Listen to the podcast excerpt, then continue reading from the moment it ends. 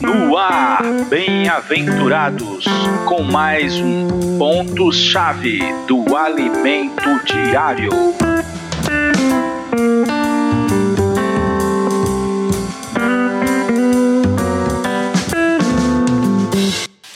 Olá, meu querido bem-aventurado, minha querida bem-aventurada. Jesus é o nosso Senhor. Chegamos à quarta-feira da semana 2. Reiniciamos né, nossa semana porque estamos no segundo bimestre. Já é a mensagem 10. O tema geral da mensagem, uh, aliás, o tema da semana, né, é despenseiros dos mistérios de Deus, que é o mesmo tema desse bimestre. Despenseiros dos mistérios de Deus.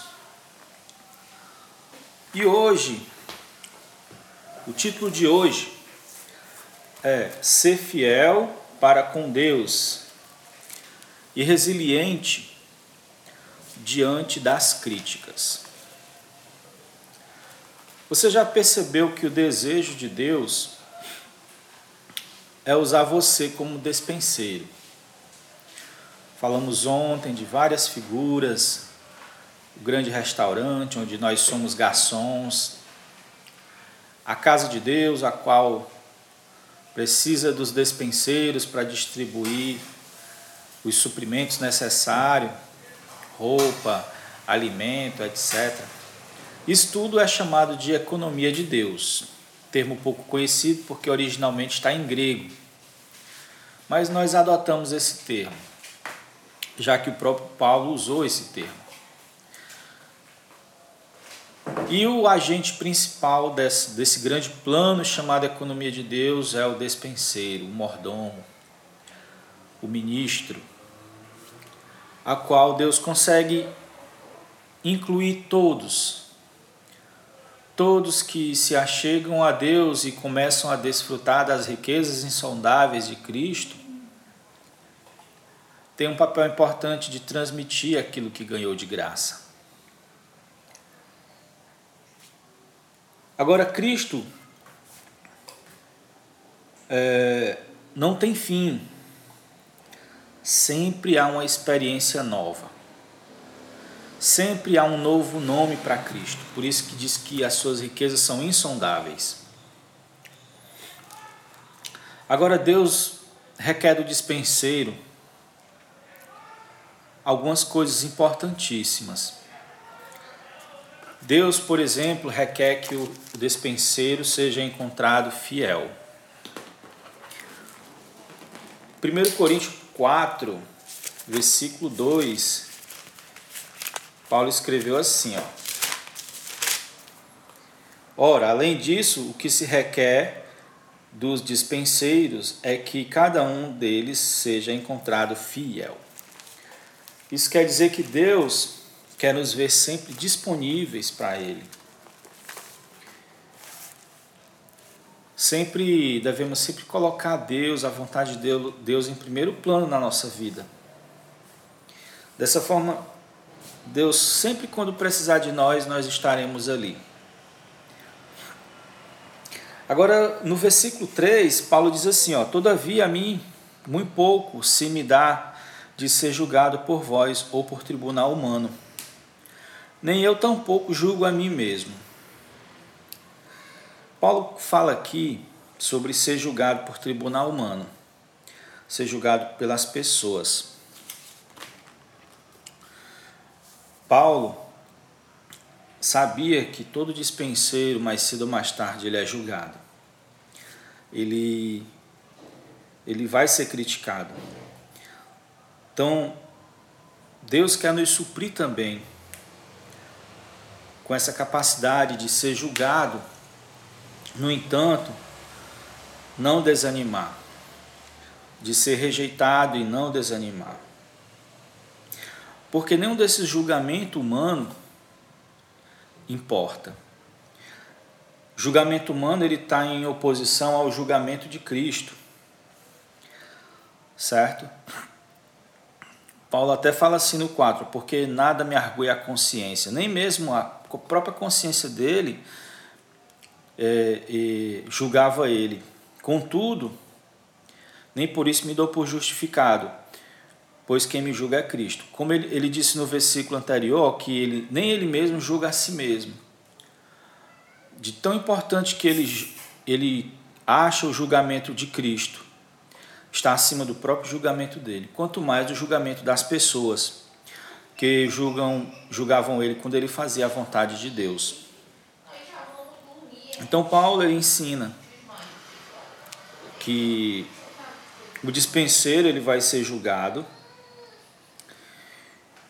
e é importante que o despenseiro tenha o seu ego diminuído pela cruz, anulado pela cruz.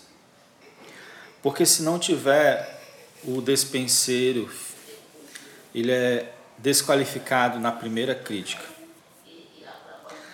Vamos ser criticados, vamos ser rejeitados, nós vamos querer fazer coisas boas para as pessoas que vão ajudá-las, que vão salvá-las, mas elas vão rejeitar. Muitas vezes teremos que ceder, às vezes, sempre, mesmo tendo razão, vamos ceder. Às vezes, até mesmo das pessoas mais próximas, a quem amamos, vamos receber críticas.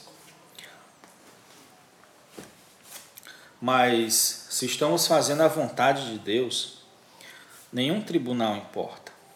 Nenhum tribunal humano importa que, que, que vendo desanimar. O que importa é o tribunal de Cristo. O que importa é o que Cristo vai falar para nós, o louvor que Cristo vai nos dar. Não importa para nós nem o louvor dos homens, nem a crítica dos homens que importa para nós é o louvor de Deus, é o julgamento de Deus. E aí, a própria Bíblia ensina em Romanos 14, versículo, 10, versículo 4 e versículo 10, que não é certo julgar as pessoas, porque. Eu ler aqui para vocês. Ó. Quem és tu que julga o servo alheio? para que seu próprio, é, para o seu próprio Senhor está de pé ou cai, mas estará de pé porque o Senhor é poderoso para o suster.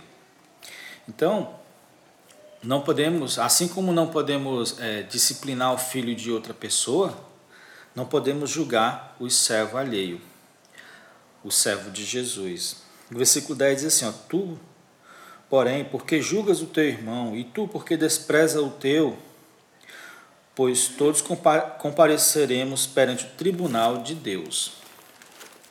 Então, se as pessoas praticassem o mandamento direitinho, o mandamento é amar o próximo, como a si mesmo. Mas em vez disso, muito praticam é, julgar o próximo. Né? Não praticam amor, praticam o julgamento gosta mais de julgar do que ser misericordioso.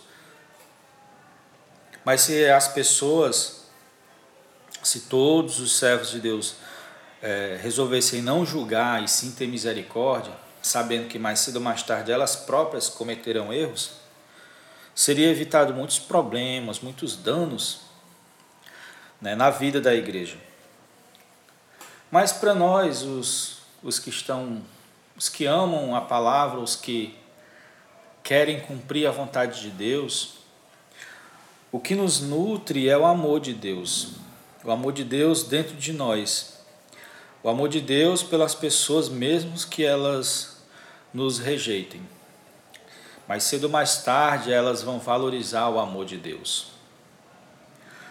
Deus abençoe a sua vida, Deus abençoe a sua família, Deus abençoe a sua igreja. Jesus é o Senhor.